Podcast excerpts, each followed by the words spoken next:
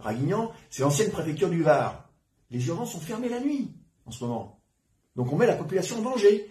Et pour un responsable politique, et je voudrais rappeler à M. Macron, à M. Véran, ils sont garants d'un droit constitutionnel qui s'appelle l'égalité de traitement de tout citoyen, quel que soit son lieu de résidence sur le territoire.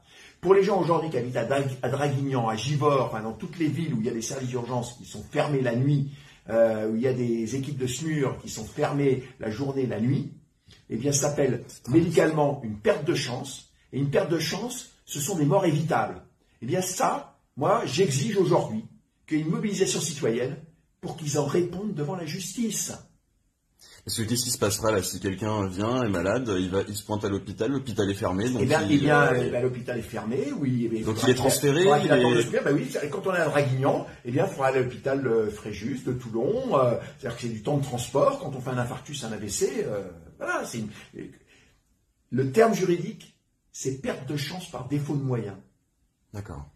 Médicalement, c'est des morts évitables. Voilà. On peut dire les choses. La responsabilité, et M.